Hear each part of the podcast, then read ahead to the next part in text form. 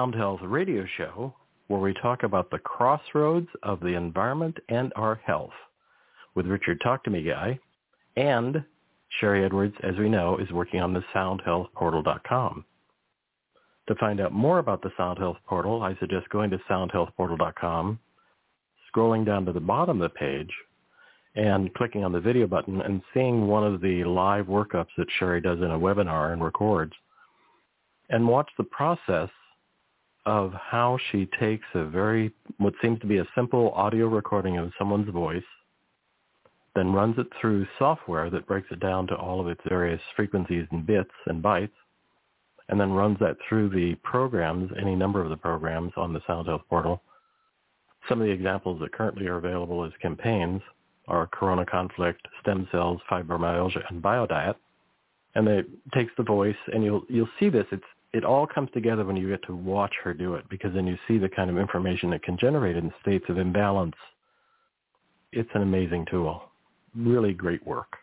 To hear and share replays of this show about 20 to 30 minutes after you hear the outro music, you can go to talktomeguy.com, just like it sounds, all words, talktomeguy.com. Scroll down that page, and you'll see this show there, as I say, in about 20 to 30 minutes, with all of the show notes, all the links that we talk about, anything that just pops up while we're talking, I'll put in the show notes so you can go and find that later. References to Dr. Davis's other books and his new program. Very exciting, really. We're we're here now in a great way. And you can go there and you can see the show notes, listen to the show replay right there. And at the bottom of the show notes, you'll see a little microphone. And if you want to leave me a message and say, what about this or what about that or could you follow up and ask this question or that kind of thing. Just leave me a voice message and I'll get back to you.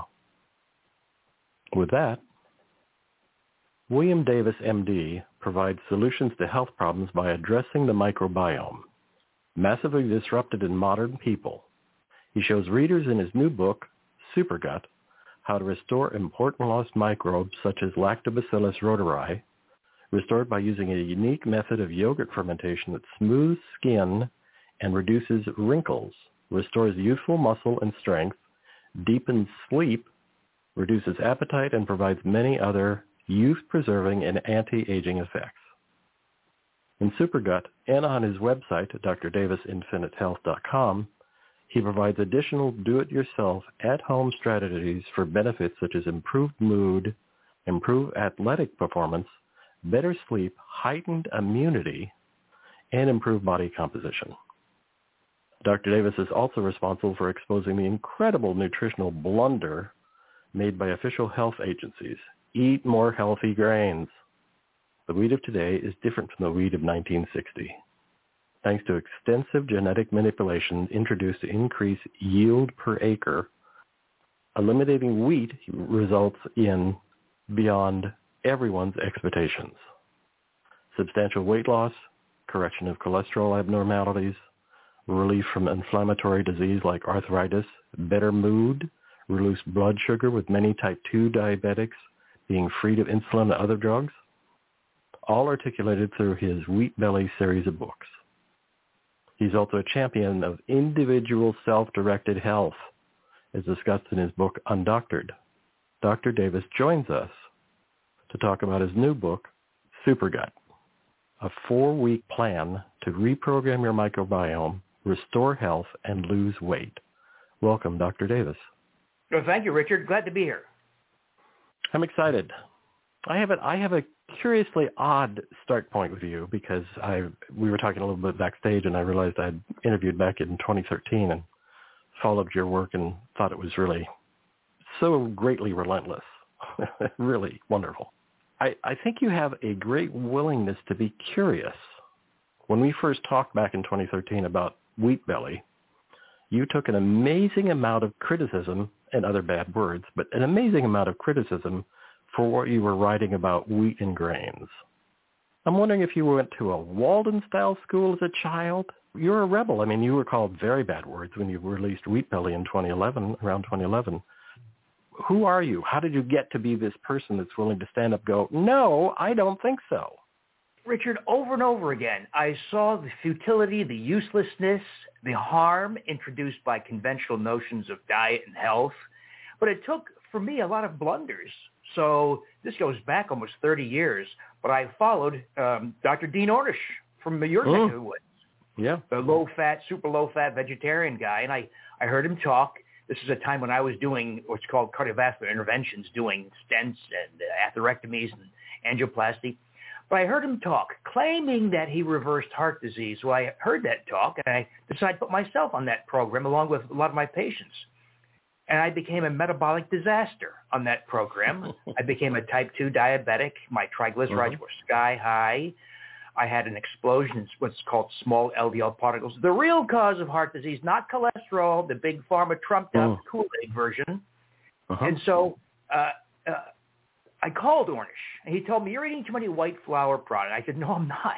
So I went off the program, became a non-diabetic, but it was an illustration to me. You know, most me and my colleagues back then knew nothing about nutrition. And so I started to educate myself, learn, and I have since, of course, become a non-diabetic. It's very easy to do. I have perfect blood sugars, but that was one of the first steps. Then my mom uh, in New Jersey, underwent a two-vessel coronary angioplasty. In other words, she, she had a disease that I dealt with every day in a cath lab, and that's what we did. We aborted heart attacks, opened vessels in the cath lab. But she died just several months after her successful two-vessel coronary angioplasty. Richard, it was a vivid illustration of the futility of trying to deal with a dangerous disease in a cath lab and not preventing it. So that's when I brought a device from Northern California. Back then it was the electron beam tomography device from the Imatron company in South San Francisco. And we bought one. We brought one to Wisconsin, and we were scanning people left and right looking for hidden heart disease. You know, Richard, you find it everywhere. But the conventional answer back then, this is 25 years ago or so, was take Lipitor, aspirin, low-fat oh. diet, oh. and exercise. Oh. Well, we help publish these data. If you do nothing, the score you get from those scans, called the coronary calcium score, as an indirect reflection of the amount of atherosclerotic plaque you have, the score goes up 25% per year if you did nothing. Of course, no one's going to do nothing. So we helped publish the data that showed that high-dose statin drugs, lowering cholesterol, uh, low saturated fat, aspirin, exercise, etc., yielded no effect whatsoever. The experts, the so-called experts, Richard said, well, don't rescan people looking for the increase. Just let them have their heart attacks and deal with it in the hospital. I was disgusted oh. by that salute, by that answer. So I set myself to try to find out a way to put a stop to this. And it took some stumbling and zigzagging, but it led to some very crucial lessons, such as if you add vitamin D to the mix, you finally see these scores drop. They uh-huh. not only stop increasing, they actually drop. It also led to the idea that uh, let's reject this ridiculous notion of cholesterol that should have been thrown away, cast uh-huh. off 40 years ago. Um, and we, we can replace it with superior testing, as Dr. Ron Krauss at UC Berkeley has studied. He did extensive study, he and his team, showing that small LDL particles caused by the consumption of grains and sugars, amplified by excessive insulin responses, that is the real cause for coronary disease. So if grains and sugars cause this small LDL particles, and virtually everybody with coronary disease has this, not high cholesterol, an excess of the small LDL particle. You take grains and sugar out of the diet, and it goes to zero or some other wonderful low number. But people would say things like, you didn't tell me I would lose 73 pounds. You didn't tell me I'd have to stop my insulin and other diabetes drugs because my blood sugars were so much better.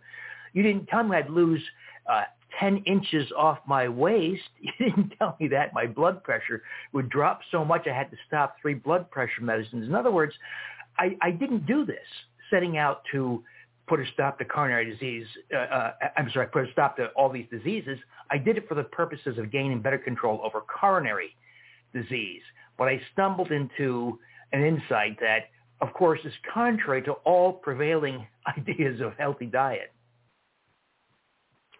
My guy was the McDougall diet.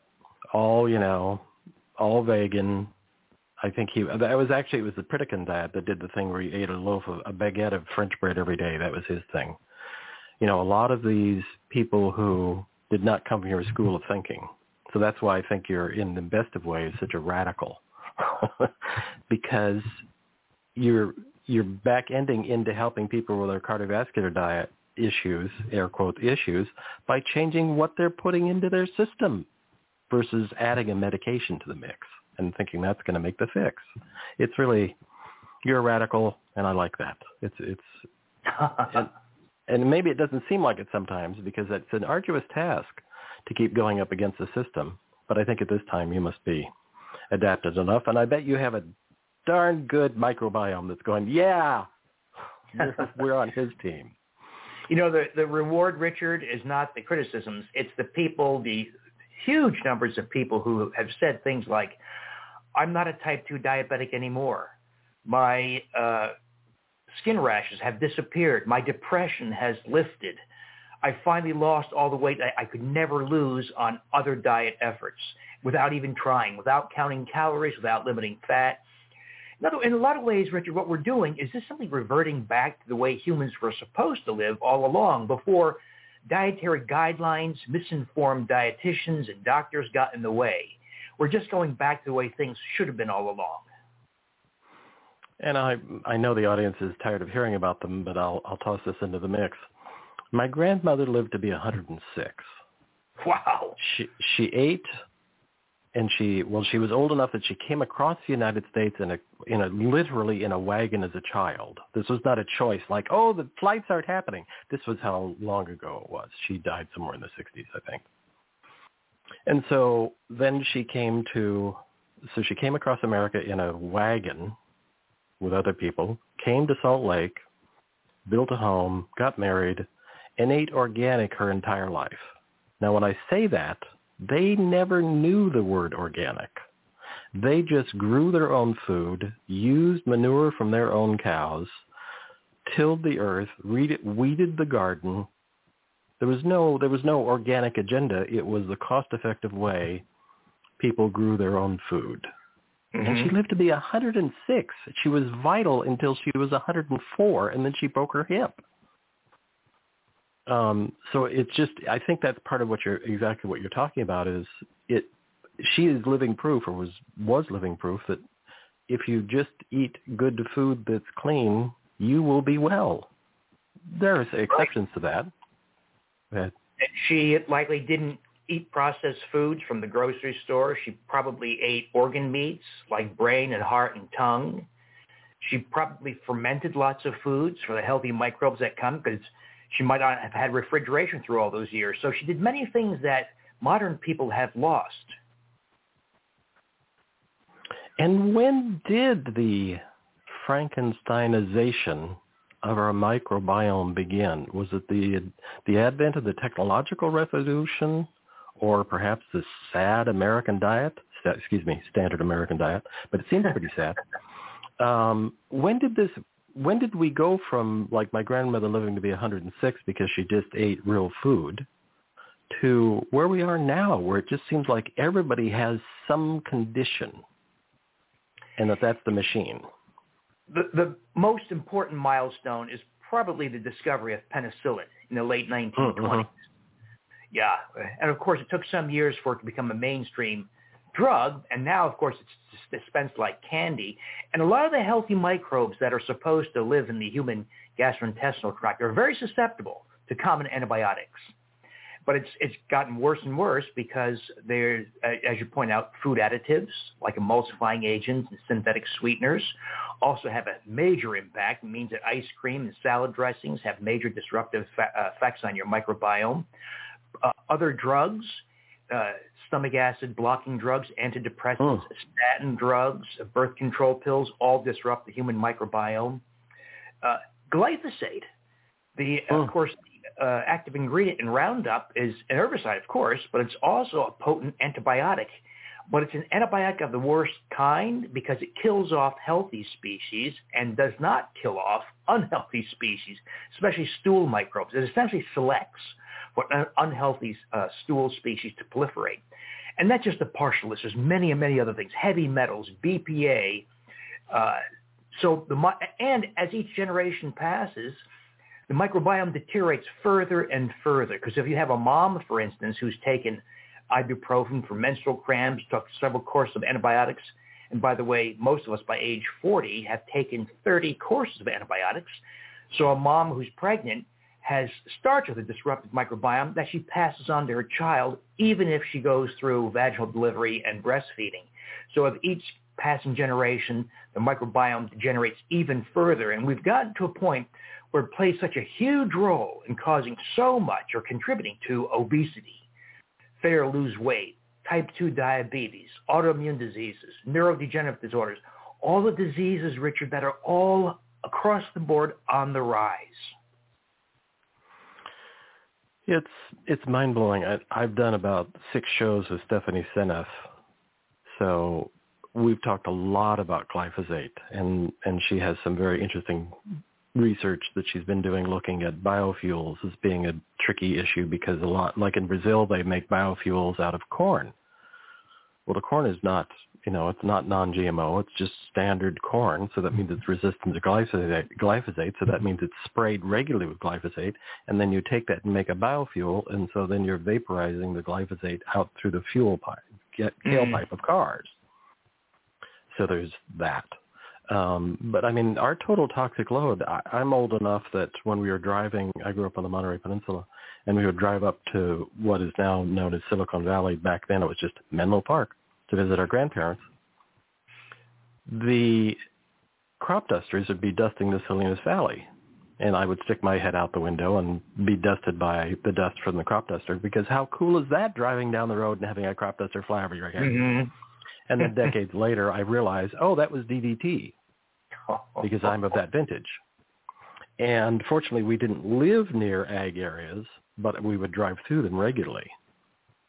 And it's just that kind of thing from that moment, from that sort of like aha, and that happened for me in sort of high school to college, where I had that aha, and then I began looking at, and I think way back then, I was talking about total toxic load and it just amazes me how the, our total toxic load, meaning environmental and what we're eating, let's just talk about those two, or what we're smearing on our skin, has increased just by like a thousandfold since the time of my grandmother.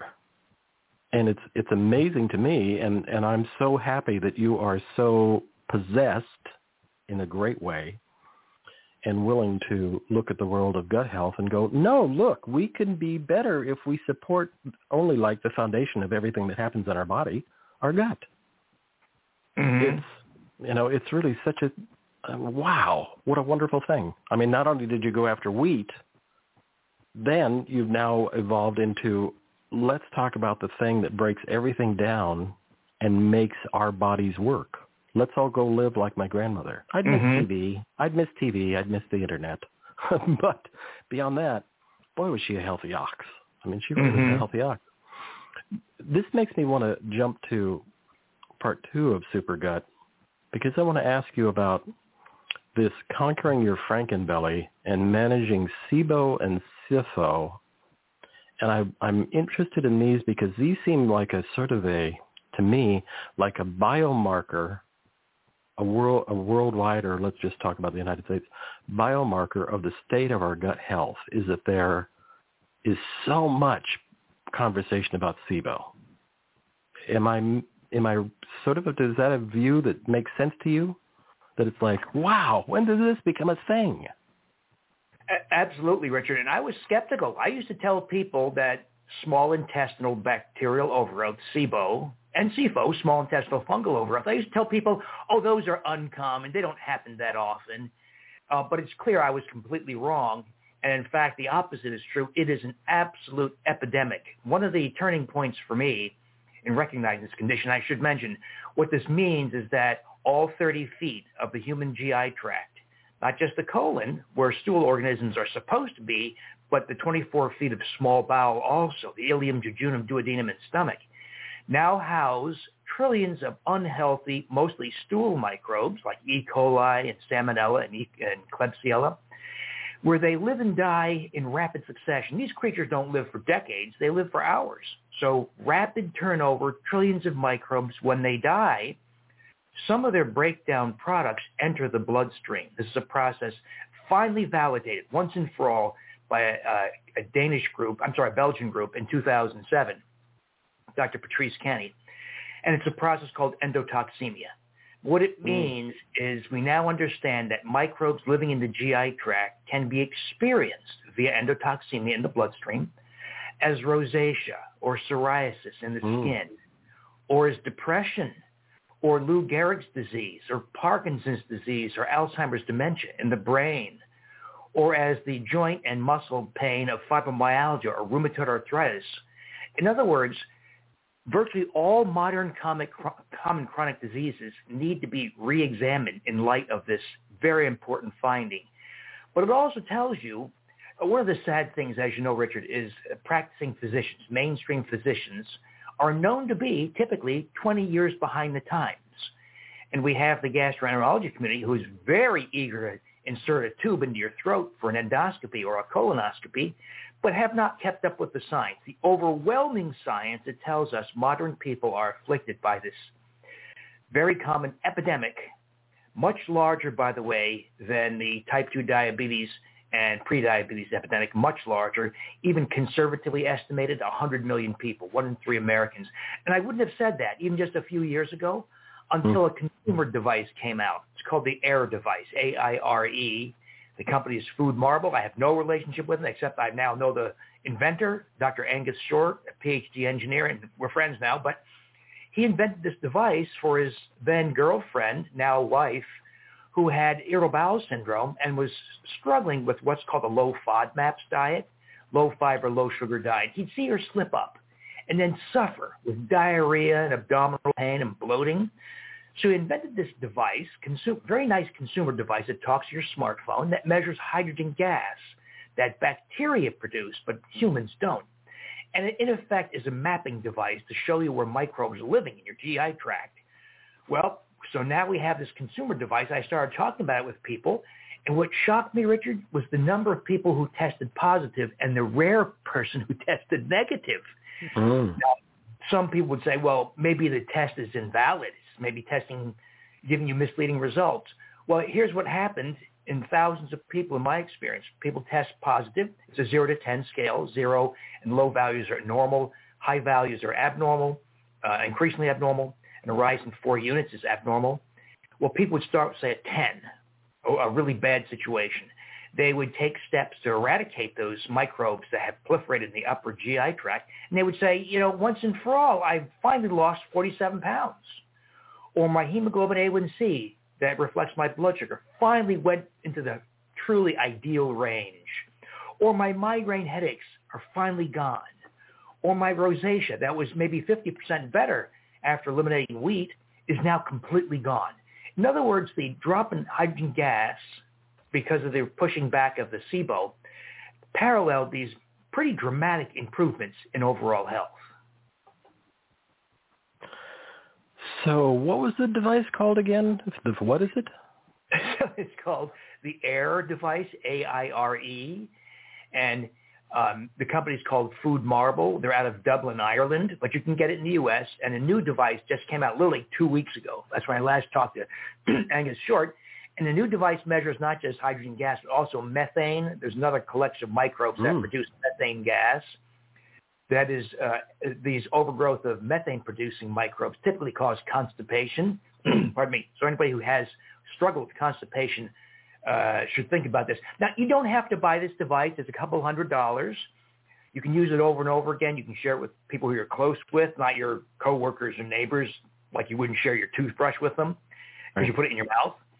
Um, but it, even though it costs some money, it's a lot cheaper than the conventional testing. Even if your doctor knows what hydrogen gas testing is and schedules you to have it done in a clinic or laboratory, it's several hundred dollars every time you do it. It's a hassle. It takes many hours. It's, I don't think it's very accurate because the tubes of gas often are sit, let sit out on the counter for a long time. The gas escapes. So I mm-hmm. think this device is really a game changer for intestinal health but it is showing people that you don't have to buy the device to succeed. I also show people how to use signs or what I call telltale signs. There are signs such as seeing uh, fat droplets floating in the toilet that tells you you're malabsorbing mm. fat. Or there are conditions like food intolerances, Richard. Like people say, oh, I can't eat FODMAPs or I can't eat nightshades like eggplant or tomatoes because it gives me gas and bloating. I can't eat legumes. I can't eat sorbitol, fructose, histamine-containing foods. All these crazy new food intolerances, these are virtually all, not all, but close to all, uh, reflections of SIBO.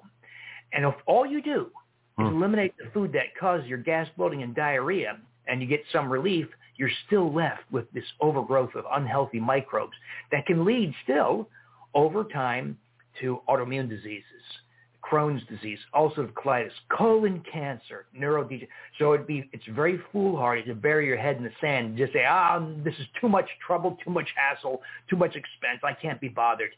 It is, now the sad thing, of course, you can't go to your primary care doc in most instances or the gastroenterologist who will say things like, Richard, did you consult Dr. Google again? Right?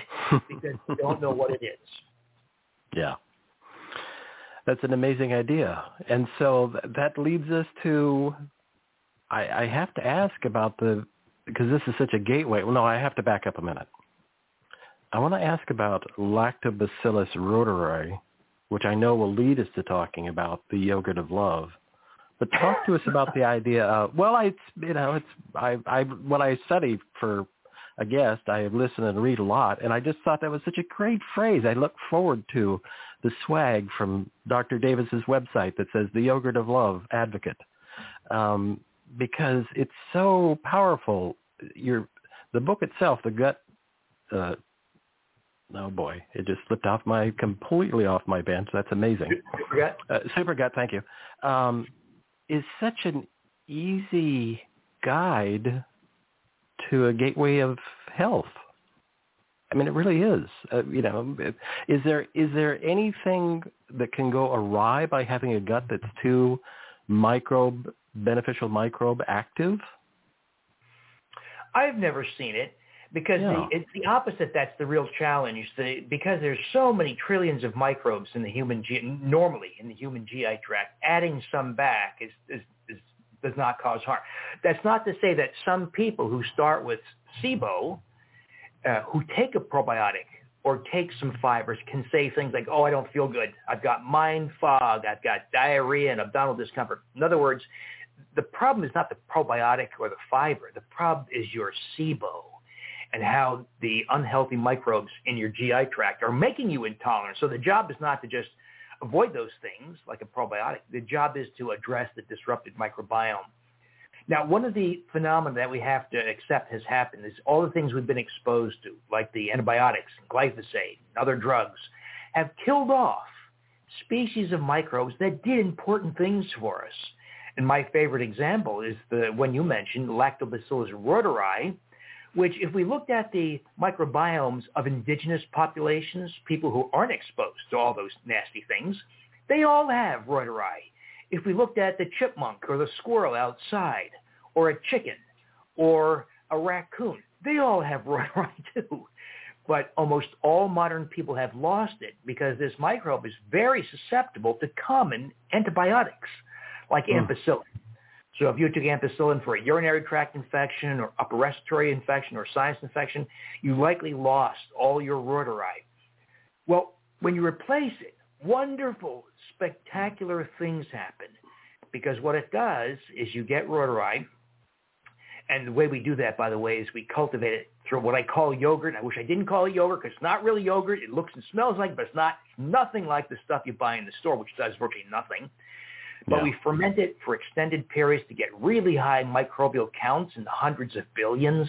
We consume this yogurt, and it's thick and rich. Add some blueberries and chia seeds or whatever. You have a half cup of this a day. It takes up, it colonizes the upper GI tract and sends a signal to your brain via the vagus nerve to release the hormone oxytocin, which your listeners may uh, recognize as the hormone of love and empathy. And so with the boost in oxytocin, people say things like, I like my spouse better. I like my family better. They're less annoying to me. I like my coworkers better.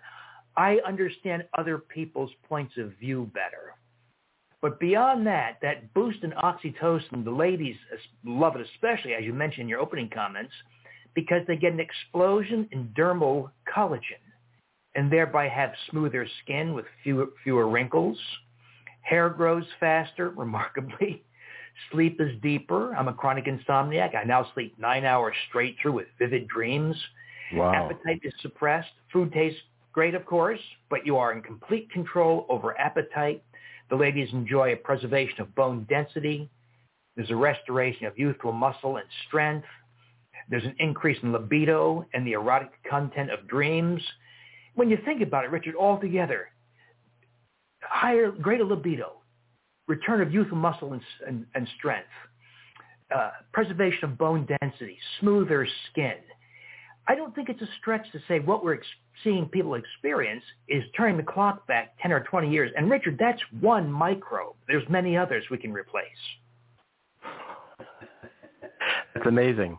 I've I've done a number of shows with uh, Susan Bratton, who is a sexpert, and and and willing. I mean, she's willing to, boy, not with not on our, our show, but I mean, she'll really get down and talk graphic on some shows in the best of ways. I mean, she's interviewed everybody. She's been doing this for 15 years, and we had a conversation where I suggested that libido could be one of the ultimate biomarkers of your state of health. And I think you have just confirmed that for me, that it is a biomarker of a state of health. If you have a good libido, you are in good shape in a certain way. I don't think you can mock up a libido. All the blue pills in the world are not, going to mock a true libido. That's just another pharmaceutical enhancement. But is that a would you agree with that? That really libido. I mean, there are other many other great benefits, as you say, hair, skin, improvement. The fact that we can actually care for one another, wow, is amazing. But could we say that libido could be a great biomarker of health in terms of it will indicate that you have a pretty good microbiome if you have good libido? I'm not trying to put sex. I just think it's it's an interesting biomarker. I think you're on the right track. There are other, other factors, of course, that weigh into libido. One of the effects that's been seen in animal models that we have not yet had a chance to corroborate, we've got several trials planned uh, to explore better this reuteri oxytocin effect, by the way. But one of the effects seen in preliminary evidence is a major, so as, as males age, they lose the capacity to manufacture testosterone. So it's not uncommon in your 60s, 70s, and onwards to have low testosterone levels. Now, of course, the pharma solution is an injection of pellet or cream or gel you apply to give you testosterone.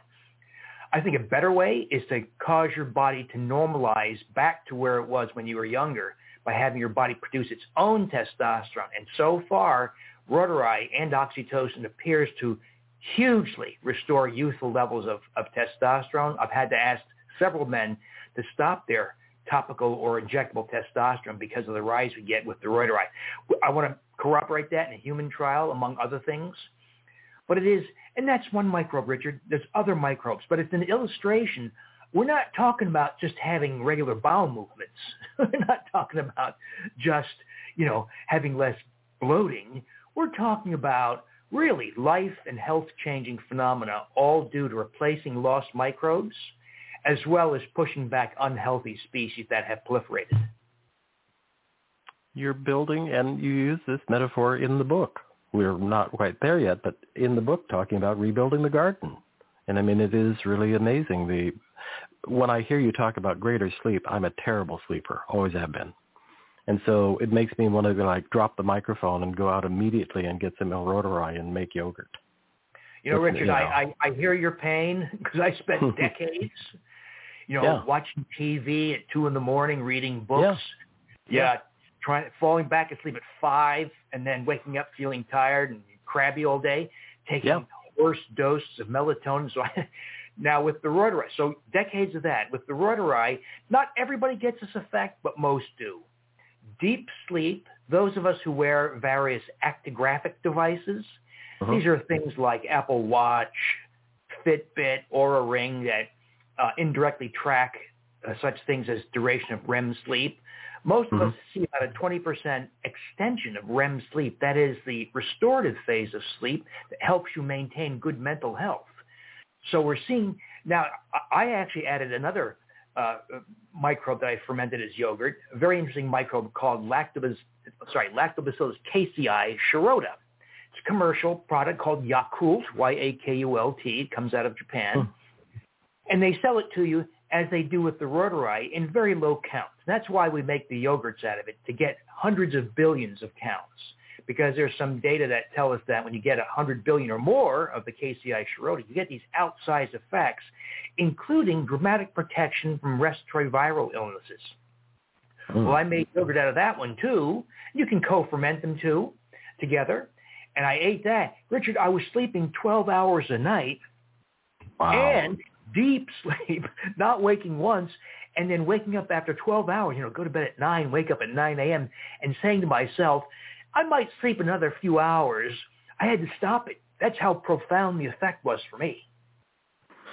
Man, that sounds great. I haven't slept for more than six hours in the past hundred years. wow, that's amazing. that's slightly. I'd increased my libido just thinking about that. Oh my God, actually sleeping through the night and not being up at three watching some silly movie. Oh man, that is amazing. And so we we can co-ferment these, uh, but you would you um, suggest that people start with just the Reuteri? And we're gonna in a minute we're gonna talk about making of the the yogurt of love. I just can't help but call it that. Uh, talk about it because it's not. It's just making yogurt, and I don't mean to demean it, but it's not like it's rocket science. We've been making yogurt for thousands of years, it seems, or fermented foods of some kind, buttermilk, for goodness sake. Mm-hmm. Um, you know, for full benefit, it's really to someone's uh, uh, advantage to address the SIBO SIFO first, right. rather than throw your poor Reuteri into a snake pit of unhealthy uh-huh. microbes. So there's yeah. that bit of complication. Uh, but if you do it that way, if you think about SIBO SIFO first, take some steps to push it back, then add these microbes, that's where you get these kind of over-the-top effects. Now, I do have an option for people. So if you have, if someone has SIBO, I think they have SIBO because they have fibromyalgia or irritable bowel syndrome or have fat drops in the toilet or have restless uh-huh. leg syndrome, all the signs that you have SIBO. Well, you have choices. You can use a conventional antibiotic, which is not very good, by the way. It's about 40 to 60% effective. There are some herbal antibiotic regimens, only two of which have been validated in clinical trials, the candibactin and the FC-Cidal Dysbiocide regimen. But I think I've stumbled on a third option, a very soft and interesting one I call SIBO yogurt. I ask different questions. You know, if you, if you have SIBO, 30 feet of unhealthy microbes, and you take a conventional commercial probiotic, will it get rid of your SIBO? No, absolutely not. It might reduce bloating a little bit or diarrhea a little bit, but these haphazard co- uh, concoctions called commercial probiotics typically do not push SIBO back. So I asked, what if we chose microbes, species and strains that colonize the upper GI tract? That's where SIBO occurs, after all and chose species that produce what are called bacteriocins. These are natural antibiotics that microbes produce effective against the species of SIBO. So I chose three. I chose a strain of Lactobacillus gasseri, which colonizes the upper GI tract and is a powerhouse of these bacteriocins. The Reuteri, our good old friend Reuteri, which produces up to four bacteriocins and likewise colonizes the upper GI tract, and a strain of Bacillus coagulans. We co-fermented as yogurt, and Richard, preliminary, about, about 30 people who've done this, 90% have normalized their hydrogen gas by the AIRE device. Wow. Wow. So we will look at this formally in a clinical trial down the road. But so far, crossing my fingers in this very preliminary experience, and you know, Richard, it's not a frontal lobotomy. It's not an exploratory laparotomy. It's yogurt. I know. It's yogurt. It's friendly yogurt. I've been making yogurt on and off for 40 years, pretty much. Yeah. Mm-hmm. Um, so, I mean, it's just yogurt. Once you get used to making it, it's really pretty darn simple. Mm-hmm. Very, um, so, simple. So, so let's talk about your yogurt of love. I will now quote, yeah, I will use that as a tweet somewhere. Please see Dr. William Davis's research on the yogurt of love. well, one so of the please, things yes. we do, so, so you, you already know that when you cultivate microbes, they don't have male and female microbes. There's no mommy and daddy microbes. they have something called asexual reproduction, where one bacteria becomes two and two becomes four. They just double themselves. And microbes typically double every two or three hours. Reuteri doubles every three hours at human body temperature. Well, if you bought yogurt at the store, one, it's made with kind of ho-hum species that don't really have much of an effect. And uh-huh. two, it's only cultivated or fermented for four hours typically. Because if you're manufacturing something, you don't have the luxury of doing something for 36 or more hours. Uh, you know, in other words, if you had a shoe factory, it took you two weeks to make a pair of shoes or an hour, who's going to make more money? So uh, commercial production is all about going as fast as possible. So they ferment for four hours where you can already predict if Reuteri doubles every three hours, you get almost nothing in commercial yogurt making. That's why they add ingredients like carrageenan, xanthan gum, guar gum, gelatin gum to thicken it up because the yogurt is too thin. And they also start with skim or 1% milk. I start with organic half and half. I want fat, 18% fat. That's another conversation all its own. We reject this notion of cut your fat, cut your saturated fat. Some of the stupidest uh, and outdated advice you could possibly come upon that never was had, had any real uh, evidence behind it. So we go for half and half for the high fat. The end product after 36 hours of fermentation, that's 12 doublings. I think the easiest way to illustrate this to your listeners is to recall the kid's riddle, the old kid's riddle. Which would you rather have? A million dollars or a penny that doubles every day for 30 days?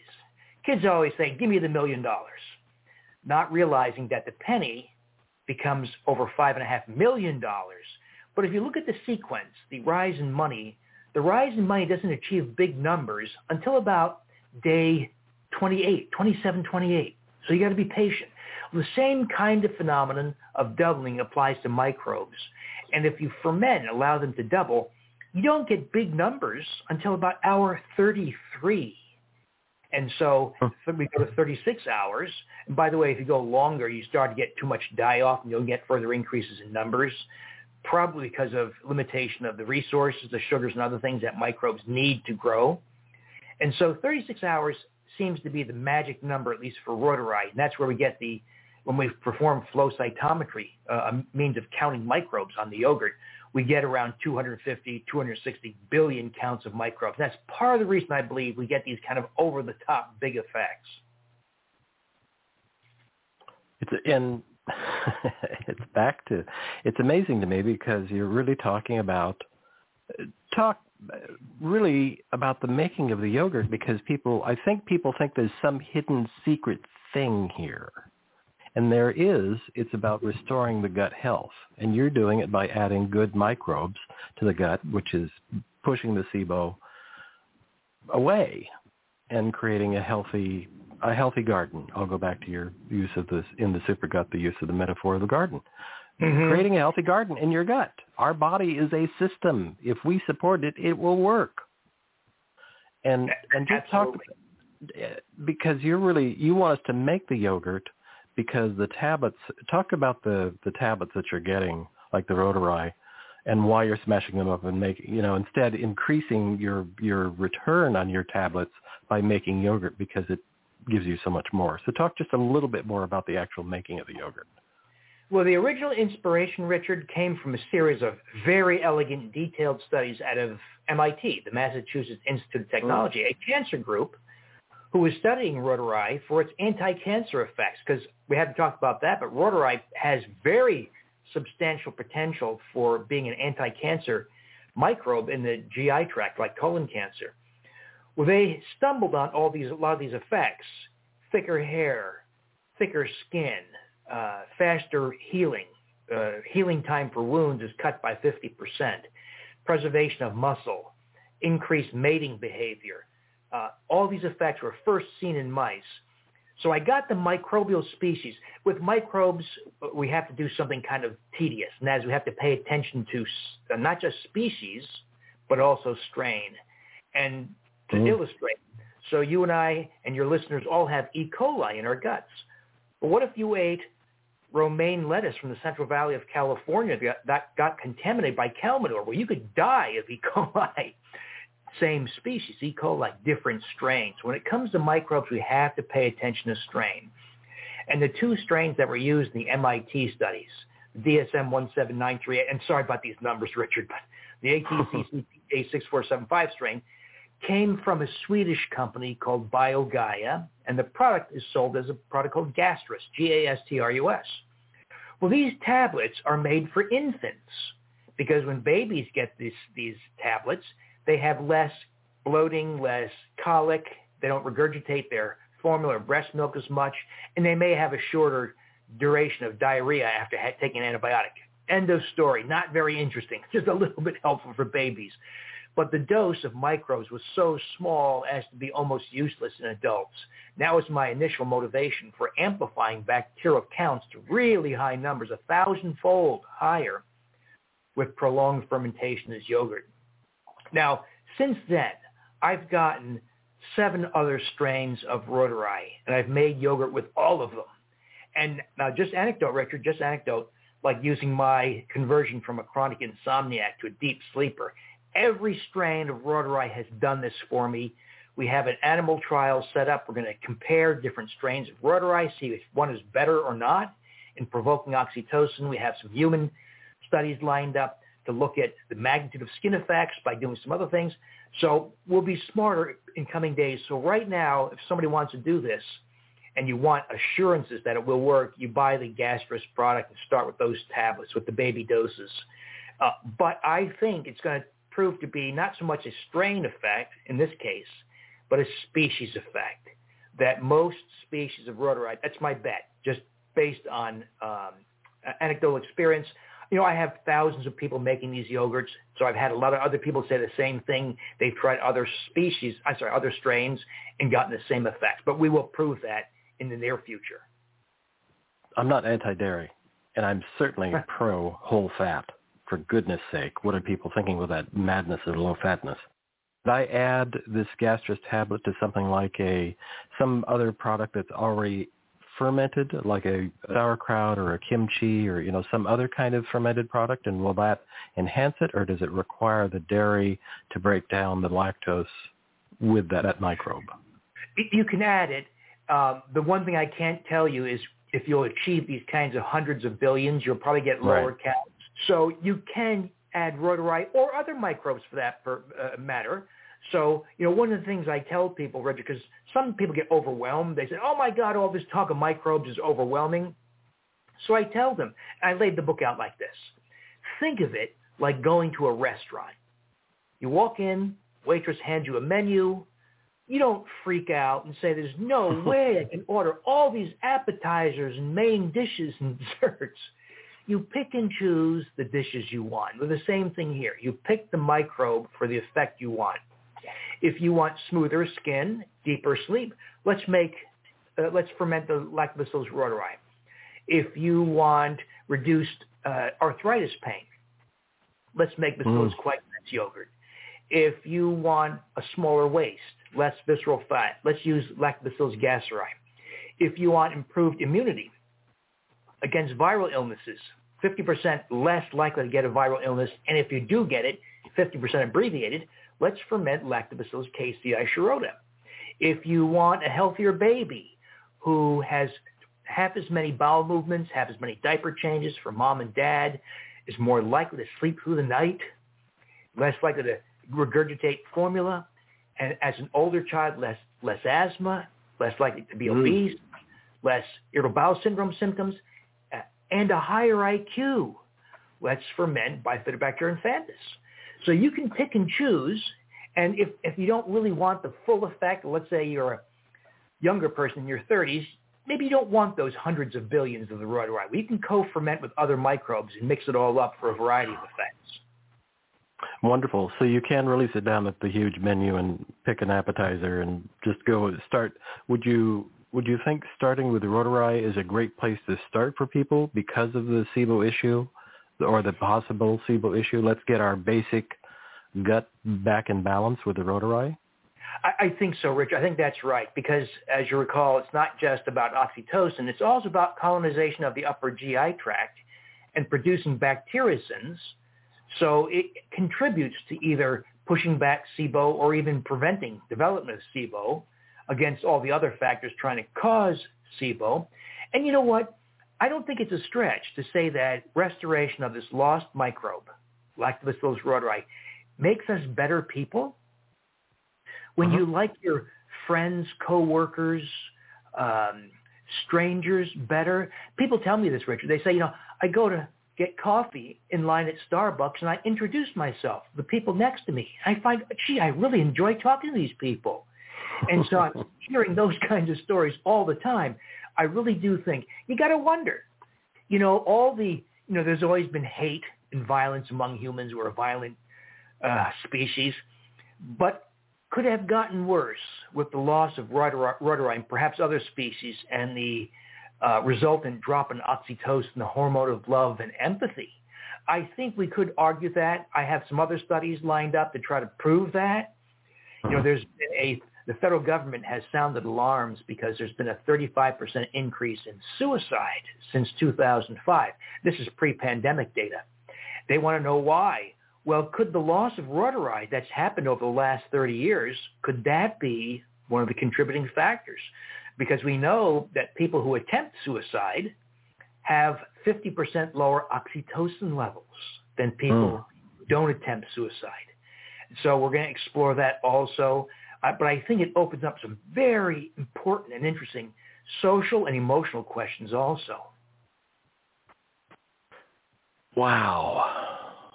The idea of more than 10 years ago, I was hospitalized and I had 30 hours of surgery and I was in a healthcare facility for a year.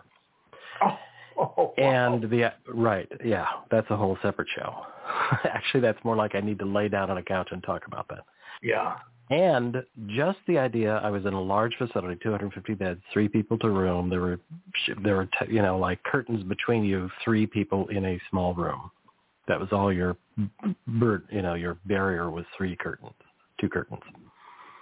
And just the idea of everybody in that facility getting a half a cup of yogurt with reuteri in it every day could be mind-blowingly transformational because everybody is stressed out of their minds, all the patients and the workers are all stressed out of their minds. It's a cacophonous atmosphere because you have a locked area where people are whacked because of mental states. And just the idea of everybody, just the patients in that facility having that every day could have transformed everything in a, in a way. I mean, I'm not saying it's a cure-all, but it could transform people's experience and their attitude and they're willing to be kind to each other. Wow. That that would be a... something. And you know, of course, hospitals are loaded. All the surfaces, oh. staff, the air, the bedding are all loaded with antibiotic-resistant stool microbes.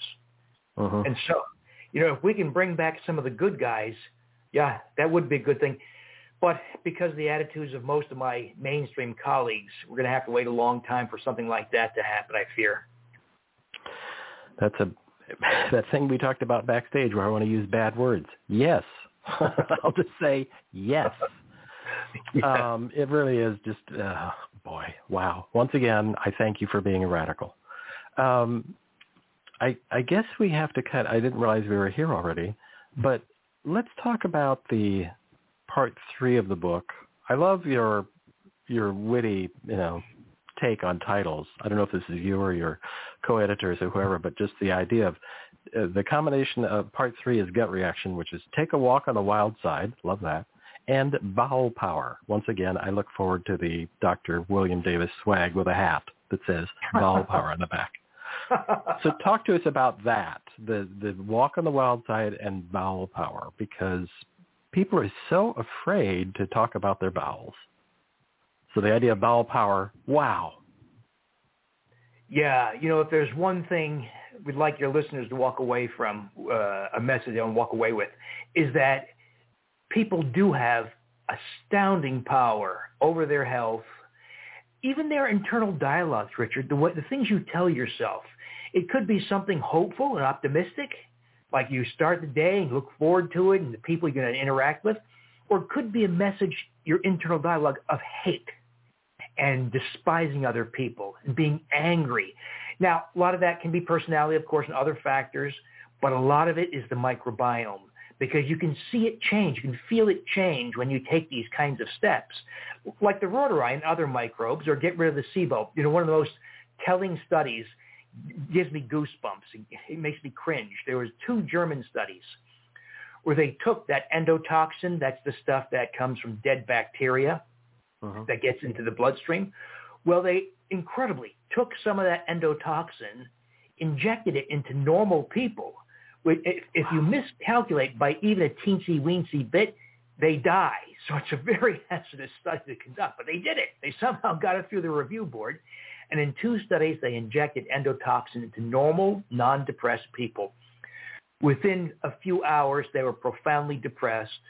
And when they underwent brain MRI, they showed all the hallmarks of depression. In other words, you can cause depression with bacteria. And it's, you can cause a lot of other things with bacteria, but it's one vivid illustration of the power over what goes on in your brain and the internal dialogue that microbes uh, command, they the power they have over your internal dialogue. Wow. Isn't that amazing? All the byproducts. It's just amazing that that. I mean, as you said, that's a gnarly kind of thing to do. Who volunteered to do have that injected? I was but, the same thing. They're brave. I give them credit. Right, that's incredibly brave. Wow. Um, but just the idea of back to the in- inhalation device. You know, this is the world of there is some amazing technology out there. Like I, I am a fan of the Oura Ring because I think it gives people a lot of information. I particularly like watching HRV and all that kind of information. But just that to be able to observe things, and then to have this kind of you know back to the simplicity of my grandmother probably made yogurt. There was probably all sorts of stuff in there, from you know cat fur to dog fur to you know just every kind of pathogen available to make a broad spectrum of things from probably an organic milk, unintentionally organic milk, full fat. They didn't. Why would they take the fat out? That's all another show. And ate it on a regular basis because it's what they could do.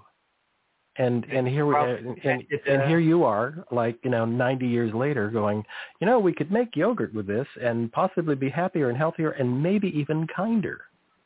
Wow. You raise an excellent point, Richard you know, people often think that taking a commercial probiotic is the most important thing you can do. It is not. It's probably uh-huh. last thing of last least importance. Now that's going to change as probiotic manufacturers get smarter and incorporate some of the newer ideas, like specifying strain, which most do not do, and incorporating what are called guild or consortium effects. Microbes are just like humans. They don't live in isolation. They have partners, clans, families, communities, and when you put them together, they have much larger effects. There's almost, there's only one product I'm aware of, and I have, once again, no relationship with the company except they're my friends. The BiotaQuest Sugar Shift product has incorporated Dr. Raul Cano's, a microbiologist with 40 years of academic experience, into this product, and you get outsized effects. Most products don't do that nor do they include what are called keystone species, important species that support other microbes, much as plankton support whales and jellyfish in the ocean. And so a probiotic, sadly, today is the least important thing you do. Far more important is what great-grandma did. Ferment veggies, ferment yogurts, kefirs, and other fermented foods. That's the key for a lot of people. And when did the Americas become so anti fermented foods. I mean, other cultures, the Koreans are renowned for it. The Japanese, now everybody I know is phobic to terrified by natto, which I think is a phenomenal food product. We we're so anti. Is it part of that? Back to the beginning where we talked about the technological revolution. Was it when we learned to steam heat things to kill everything? Do you think, or that was part of it? But I think the biggest, the pivotal change was the uh, availability of home refrigeration in mm-hmm. 1927 when Frigidaire discovered that Freon could be used as a refrigerant, of course not recognizing its ozone depleting effects in the atmosphere. Right. But nonetheless, it, it made, up till then, refrigeration was a very costly uh, process that only big companies could afford. Well, in the late 1920s, it became a home refrigeration, more made it more affordable. And people started to refrigerate things and they started to see fermentation that occurs on your kitchen counter at room temperature, they started to view that with suspicion because it looked rotten. And that's what people thought fermentation was, was rot. Uh, now, I don't know why this has persisted better in South Korea and uh, Europe and uh, Asia, where they still, many still do consume kimchi, fermented sauerkraut, fermented meats. That's a lot. That's a thing many Americans have forgotten about. Fermented meats like soppressatas that are rich in very beneficial microbes like Pediococcus and Leuconostoc. But bringing those things back is a very important contributor to rebuilding a healthy microbe. And the odd thing is, the science tells us, such as the science out of Stanford, by the way, the Justin and Erica Sonnenberg, the husband-wife team at Stanford, they just published a very important paper just a few months ago showing that the inclusion of fermented foods was extremely powerful, but curiously, the species of microbes in the fermented foods are not the ones that take up residence in your GI tract. Somehow, the presence of these fermentation microbes allows the restoration somehow of other healthy microbes. It's not quite clear how that is, if they're latent or they're somehow entering a more hospitable environment, but somehow add one microbe, say like Pediococcus pentosaceus, which is in fermented uh, kimchi, sauerkraut, and fermented meats, and all these other healthy species bloom. So that's the magic of fermented foods. Hmm. All right. There's another show. We'll just talk about food sometime. because there's a lot of what I think about people that go to Finland and eat fermented fish, and it's like, whoa, what is that? Wow. uh, but they're healthy as oxes. Once again, they're healthy as oxes. Yeah. Yeah. Yeah, I just think it's odd how we've gotten so frightened of fermentation. Yes, you go to the, I mean, there's now 7,000 yogurts, most of which are, as you've said, or other foods, but they're all not what you're talking about, that's for sure. I'm sort of surprised, well, I'm not surprised, I'm kind of appalled that we're at the point of where I have to ask you where would you like listeners to go find the Super Gut, as well as find more information about your, what I think will be part two show, talking about the Inner Circle program? So the book's available, despite all my critics, in all major hmm. bookstores, Amazon, Barnes & Noble, Books A Million, etc. Now, I, I, I scrapped my very highly trafficked Wheat Belly blog with 30 million visits. I folded, to simplify my life and other people's lives, I put everything under one umbrella, which is the Dr. Davis, drdavisinfinitehealth.com. That's where people can find more about Supergut, my blog. Uh, we have a, a membership site where we have uh, frequent Zoom meetings and talk about things like this and talk about hurdles and, and things blocking your success and the finer details of living like this. And that's all drdavisinfinitehealth.com website. Great, thank you. And there's a great blog there really great blog. I have a number of articles, one talking about is oxytocin heart healthy, but that's another show. And uh, some other stuff that I'm posting into my show notes talking about that. And so I really recommend people go to that site and I'll put that so in the show notes. That was great, Doctor. Really excellent. Well, thank you, Richard. And thank you for thank all you. you do.